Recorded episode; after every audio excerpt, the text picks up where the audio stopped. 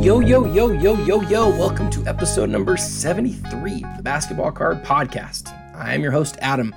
You can reach me at the Real27 Guy on Instagram or at basketballcardfanatic at gmail.com. If you have any questions, feel free to email me there.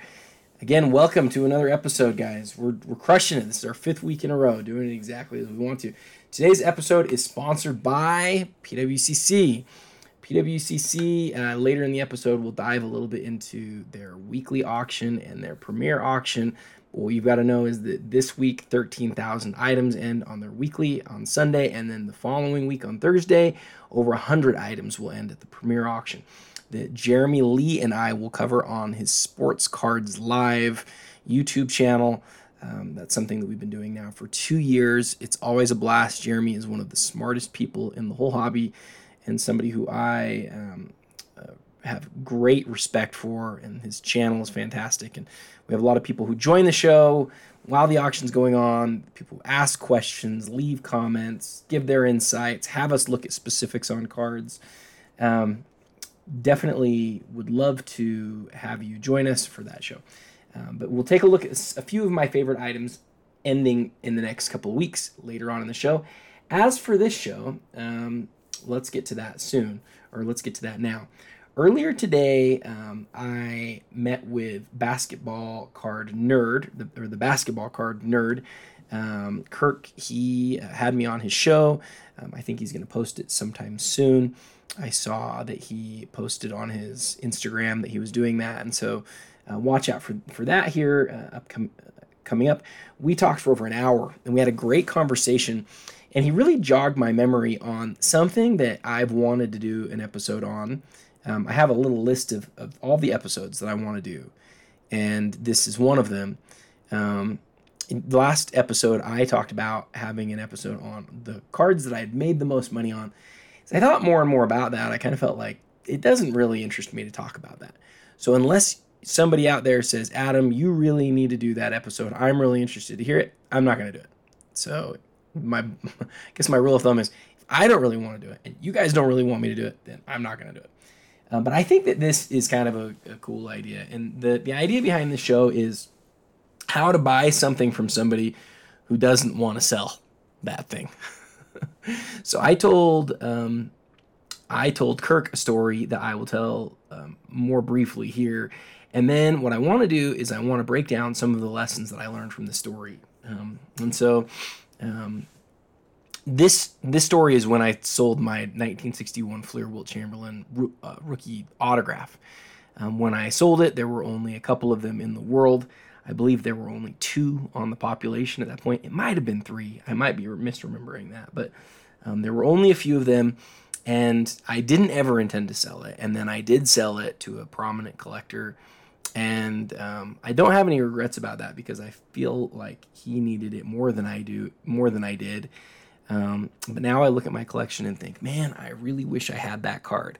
Um, I like it because it's a key card of Wilt it's really rare, it's really important, and it's really desired by a lot of collectors.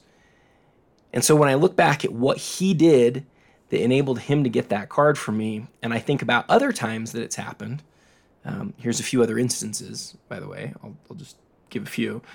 Um, the 2014 Eminence Kobe Bryant Championship Tag Auto Inscription numbered out of two. Another card that I acquired that I never thought I'd sell um, this was back in 2015, obviously way before Kobe passed away, um, or 2016, I should say. We um, and uh, and I didn't, I wasn't the Kobe collector then that I am now. If I acquired that card now, you can bet there's no way it would go anywhere. But when I bought it, I didn't anticipate selling it, and I did. Um, a PMG Red of Dennis Rodman that I sold to my very good friend Black Griffin Cards. Hopefully, he's listening to this episode. I didn't intend on selling that, but he, he talked me into it. Um, these three instances, along with many others, represent the times that I sold something that I didn't intend on selling. And so I want to share with you the sort of ingredients that came into play for why the people who bought those cards were able to acquire the card. So I'm going to give you a bunch of a bunch of like steps in this process, okay? Things that you need to do to acquire cards from people who don't want to sell them. So, step number one is, uh, for me, easily the biggest one, and that is that I have to believe I am selling a card to somebody who wants to own the card so that they can just have it for their collection. I have no desire as a person with a collection to sell you a card that you're going to turn around and sell to somebody else. Doesn't do me any doesn't do me any good to do that. Um, I want I, I'm motivated by knowing that I'm going to help somebody. And so in the case of the 1961, Mike was putting together the PSA DNA registry set. And he needed the card. It was the toughest card in the set, as far as, or it's the biggest card in the set, not the toughest card. Um, he needed it. He knew he needed it, and I knew he needed it. And I knew if he didn't get it from me, he wouldn't get it from anybody else. Um, in the case of the Kobe Bryant, it was going to the biggest Kobe Bryant collector in the world. And in the case of the Dennis Rodman, I was selling it to somebody who was the biggest Rodman collector out there, um, who who wanted this card more than anything, and was was clear about that. So step number one is you need to let people know that you are a collector and that you want to own the card. Um, step number two is you have to be kind. Okay, you have to approach the person who you're buying the card from and and be really just a kind person. If I am listening to you and I realize and I think that you're not somebody who who is some, somebody who I want to interact with, if I don't like you, I'm probably not going to sell you the card. In fact, I have had times where I've been offered more money by somebody who I didn't like and not sold it to that person because that person was was abrasive and difficult um, somebody who wasn't pleasant to be around. So, step number two is you have to be kind. Step number three, and oh, this is so crucial, guys. Step number three is you can't you can't approach somebody and say, "Hey, I'm really interested in this card. Are you interested in selling?" And then they say no, and then you say, "Well, but come on, I'm really interested." Blah blah blah blah blah, and then you get them to say, "Okay, yeah, like let's talk about it," and then you ask them what the price is. Okay, this is a huge no no. When you want to acquire a big card and the person has no interest in selling it, it is, I would say, incumbent upon you, the potential buyer, to make an offer. And obviously, a stronger offer is more likely to let to lead to a sell. In the case of all three sells that I'm talking to you about right now, all three of them were cases where the person who was buying it made a very strong offer and I didn't need to ask them to make the offer. I, if I have an offer in front of me, am far more likely to accept that than when somebody says, Why don't you go do the due diligence on what this card is worth? I don't want to go do that.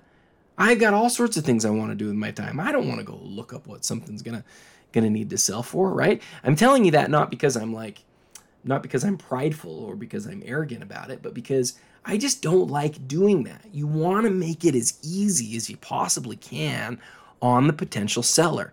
Give them a good price and make it really worth their while, right? Now, after you've done each of those three things, right? You've proven you're a collector, you've proven you're kind, and you've made a really great offer. Follow up. This is step number four. Follow up quickly and often. Okay? Like when somebody makes me an offer on something and I'm considering it, a lot of times I won't say yes just because I let it sort of come out of my mind. I don't continue thinking about it. But you're dealing directly with somebody here, right? They come back to you and they say, Is there anything else that I need to do here? Is there anything I can do to make you feel comfortable? Right? And that really leads me to step number five, which is meet them on their terms. Okay? What do I mean meet them? Well, that may mean meeting them in person, but what it more likely means is how do they want to receive payment? Do they want PayPal? You know, do they want Venmo? Do they want cash? Do they want to meet somewhere physically? Do they want a wire? What is it that they want? Now, this person also could potentially be a scammer, so you can't put yourself out there in such a way where you you still have risk, right? Even with somebody who's very well known in the hobby, you want to make sure you protect yourself. But that's not what we're talking about right now. You guys already know all of that. What we're trying to do is trying to create a way for them that they may say yes. Okay, and here's here's another one. Um, this this is another another step or another another card that I had that, that leads me to step number six. Okay, with step number six, I had a um, 2002 finest gold refractor of Michael Jordan in a BGS nine holder, and MK Sports Cards really wanted it. I saw he's he's written about this too. Um, I saw him at the National. He did what he could to try to get it from me. I told him I had no interest in selling it, and then he kept coming back to me over and over again. And I don't know how long it was later, but much much later, he had a really good idea, and that is that he offered me the 2012 Karl Malone Prism Gold. He knows that I'm a huge Karl Malone fan. Uh, he knew that, and he knew that I was a big 2012 Prism fan, and so that, along with the fact that I really needed cash at that point to buy a big Kobe Bryant card that I was buying, that was what influenced me at that point to buy that or to sell that Michael Jordan card. Um, and those other those other things were true for MK too. I knew he was a collector. He was kind, right? And he made me he made me a strong offer, and, and he followed up a lot. So all of these are are instances, and these are these are really these are really the steps. So um, follow up, and then number six is um, I didn't I didn't write this down beforehand. It's it's offer something that is like persuasive to your collection um, so in that situation, I was getting everything that I needed from MK. I needed cash. I needed um, I needed a specific card. Um, you know, I, I wanted a specific card, and so when you do all of these things, you will get people who were not anticipating selling the cards. You will get them to actually, at least for me, I guess I, I shouldn't I shouldn't claim that this is like an all encompassing thing. It doesn't work on everybody. I've tried several things with collectors where there's a card I really want. There's a specific card I've been trying to get for literally a decade. And I've tried everything with this guy.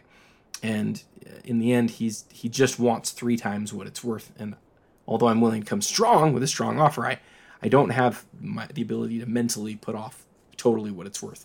Um, and so I've been unable to do that.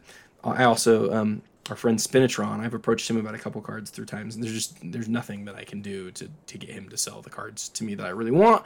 But that's because those are really important cards to him too. Um, so, uh, with that said, for me, if you do those six things, you will at least if you did that with me, I would be more likely to sell the card to you. And my guess is that if you did those things with other people, you would be more likely to um, to acquire those cards. So, with that said, those are my steps on how to buy something from someone who does not want to sell it. Okay, let's do a super quick dive into the PWCC auction. Uh, as I said, this this week there are 13,000 items ending. Those 13,000 items aren't all basketball, obviously, but there are a few cards in the weekly that I think are really interesting and um, I thought I could look at those things with you guys right now. So one thing that I do to see what the really cool cards are that are in the auction is I go to pwccmarketplace.com, click weekly auction. After you click weekly auction, you can sort by, or you can hit the basketball radio button, and then also just hit the specific auction that's live, which is week number 74. And then the thing that I do is I sort by highest first. Um, this, you know, isn't a perfect way to do it because you don't want just the cards that have a ton of bids on them already, but it's a cool way to see some of the really neat cards that are up. When you do that, something really interesting is going to happen, and you're going to see three cards that you never would have dreamed seeing as the most expensive cards in the auction. A Bailey Howell, Lloyd Peterson, and Jim Davis 1969 Topps cards, all PSA 10s, all right now are at $20,000, $18,000, and $15,500. Guys, somebody, I believe, I don't know this, somebody is selling – high grade high grade 69 set one at a time and it's fascinating to watch because these are cards that are pop 1 pop 2 and they are selling like bananas. There's those ones that i just mentioned. There's also henry finkel at 13000 that's a pop 4 card. Bob boozers 13000 it's a pop 3 card. But also towards the top of this auction right now are a few really interesting cards. There's a kobe bryant 1996 finest with peel um, it's at 15,500. This is a pop 19. it doesn't say this on the outside, but I looked it up yesterday. 96 finest is interesting because PSA delineates on their pop report between cards that have peel and cards that don't. I'm a big peel on guy. If you've listened to me for a long time, you know that. I want that card as it came in the pack. Some people say it looks a lot better. I know it looks a lot better. I wrote all about this in BCF a couple of years ago. It depends on what you care most about, and I care about the card not being um, adjusted from when it came out of the pack. I want it to look like what it did when it came out of the pack. People will say, well, you know, that, that you were supposed to peel it. And to that, I always respond the same way. You were supposed to uh, perforate the 1980 Topps cards. You don't do that to the 80 Topps cards. You don't peel the 96 finest cards. Um, Pop 19 is very low for what I consider a top four um, rookie card of Kobe Bryant, along with the EX Credentials, Chrome Refractor, and Flair Showcase Legacy Row Zero. Um, also, towards the top, some other cards that are really interesting. The Kobe Bryant um, uh, Topps Chrome in a PSA 9. This is a card that we, we usually have seen in the Premier, but a lot of cards that qualified Premier are now going to the weekly, which I really like personally because um, you know they don't quite get as much attention. Sometimes you get good deals. Um, speaking of which, I got a really good card on last weekly auction. It was a Kevin Garnett Superfractor from 2007. I forgot to write this down in my notes, but I did want to talk about it a little bit. So I'll do that and then hit just a few more cards and then we'll call this episode done. So, why would I spend 10 grand on a Kevin Garnett card? Well, there's a few reasons. One is that Kevin Garnett's one of the players of the era. He has a huge following, and but his his prices often don't line up with I think how popular he is. Um, I already have what I would consider his best Panini era card, his 2012 Gold Prism, number five of ten, and I have his, um, his Metal Universe Championship uh, PMG, which is one of his best 90s cards. And I have his uh, upper deck autograph with the big three Kobe, LeBron, and MJ um, from Ultimate Collection. And so to add a really crazy cool Topps card really covers my bases on all four of the manufacturers and gives me like four of the best Garnett cards out there. The other thing is that he won a championship in 07 or in 07 08 with Celtics. And so he only has three Celtics era um, superfractors. That's it. Just the three base cards. Um, that's 07, 08, and 09. And, you know, if you, you know, you might not agree on that with, with this, but when I think about it, I think about the, the Chrome Superfractor being like one of the cards of, of, a, of an era for a player. If you wanted a big time Kobe Bryant card from an era, from that era, from Topps, that's the biggest one you could have. Um, if you wanted the same thing for LeBron, that's what you would have these guys had superfractors that started in 04 and stopped in 09. That's six years. And so whenever you get a chance at one, it's huge. But 07 and 08 are easily the best photography years. They are artwork. And so I was shocked that came to open auction, and I'm thrilled that I won it. Absolutely thrilled that I won it. Okay, back to the cards. There's a Vince Carter Chrome Refractor in a PSA 10, the rookie. Not a card you see very often because of the off centering issues. Um, so that card's super sweet too. You also have the 06 Jambalaya LeBron. That's the third Jambalaya, but still moves in the background like it's supposed to. Another crazy cool card, and a card that I think a lot of people are going to. This will be my last one in the weekly. A card that I think a lot of people are going to find really interesting. The Jamal Murray Prism Gold rookie card in a BGS 9.5. As you know, those cards are um, you know, serial number to 10. Jamal Murray and the Nuggets literally last night won the NBA championship. And you have to think about Jamal Murray in a little bit of a different way. I don't know that the market has thought about him in that way, as the market's done all sorts of crazy things recently. Might give might have given you an opportunity to find Jamal Murray at a lower price than you'd normally see him at after having just won a championship. One of the best guards in the NBA today. All right, now I want to go look at the premier auction, which ends next Thursday, and just hit three quick items. The first card that I want to hit, and I'm could say three cards that I'm interested in bidding on. So I may be bidding on all these, one of these, or none of these. We'll see how high they go. The Kobe Bryant 97 rubies. Do yourself a favor, click on that item, click on that card, go look at the 360 degree view of it, and just turn it side to side. That's called the amoeba pattern on that card. You've got a great Kobe was just so photogenic. A great image of Kobe just in a dribble stance, but he looks athletic and long, and um, cards are car, cards currently at thirty thousand dollars plus buyer's premium. So obviously it's not cheap, but it is one of the Kobe cards from the era, and I think that one will be really interesting to see how it does. Other, another card that I'm very interested in and, and did some content on and might be bidding on is the 04 Exquisite Dual with Lamar Odom. Clearly, Lamar Odom hurts Kobe on this card, but having said that, LeBron, or sorry, Kobe has very few teammates that would be as important to have on a card as as Lamar Odom.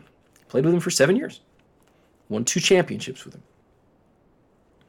Um, the fact that this was the very first dual logo man autograph set is important. These are all really crucial things, guys.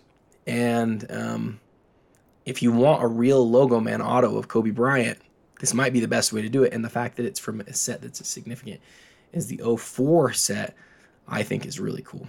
All right. Last card of the day, I believe, is on page number two. Bear with me, not good podcasting technique. Ah, yes, here it is. The other card that I'm considering bidding on is the 03 Ultimate Collection LeBron James Rookie Patch Auto. It's graded as 7.5. Could not care less about that in any way. Um, the autograph is really nice, bright blue. The patch on this is really is really good. Jeremy and I have covered a few of these in the premiere, and they, they're almost always one color. This one is three color. Um, the corners are hit are hit as a seven, and the edges are an eight. Again, I don't care on these thick these thicker upper deck cards. In fact, for me, I might even say I prefer them because we've seen such issues with trimming over the years. When you see a card that has poor edges and corners, that means that somebody hasn't trimmed it down, right? Or at least that means that the card is less likely to be trimmed. Um, I um, is it number one of twenty five too? I think it is, guys. Sorry. Again, bad radio or bad uh bad podcasting by me. I think this is one of 25. To me, that's really cool. Some people don't care about the, about the serial number. I really care. Oh, it's 21 of 25. You know what? I can't even tell. No, it is one of 25, guys. Holy crap. That is a freaking card right there. I love this card. Do they say anything about it in the. Yep, they do. Such as this example of LeBron's limited offering, which sports the bookend one of 25 serial number. It's probably going to sell for way too much. But guys, I'm telling you what, if there was a big time LeBron rookie that I wanted to buy, that would be it. So I've told you my three favorite cards in the auction. Probably pumped the price on them too much. Um, just kidding. I don't. I, I would hope that nobody is just bidding on cards because they're listening to me talk. But those those are the three those are the three cards that are in the auction that I'm most interested in. And um, now that I don't work uh, full time at PWCC anymore, I now have the ability to bid on them. So I will look at I will look at doing that. With that said, I hope you guys have enjoyed this episode. Um, if you are a subscriber to Basketball Card Fanatic, um, the issues from the printer should be going out this week. They should arrive at the end of this week or early next week. Um, check those out when they get there. Um, if you are not a subscriber to Basketball Card Fanatic, we do 32 to 36 pages every month. This month is 36. We were super long, and um, I talked to Gene McLeod of Arena Design and wrote a piece on my own that was very long. And between those two things alone, we were already a long issue. But between those and the community pieces and all the good things uh, in in each episode or in, in each issue, you get to 32 to 36 pages. Um, for as little as $10 a month, you can have a print copy delivered to your door. There are only a few hundred, uh, only about 400 is- issues that are printed each month. It's not like there are thousands of these things. And so um, come join the BCF Army, bcfmag.com. Again, that's bcfmag.com. Thank you again to our first sponsor, uh, our, I should say our second sponsor, PWCC, the PWCC Marketplace. Go check out those items that we talked about today. Uh, until I see you guys next, until I see you guys next time, happy collecting.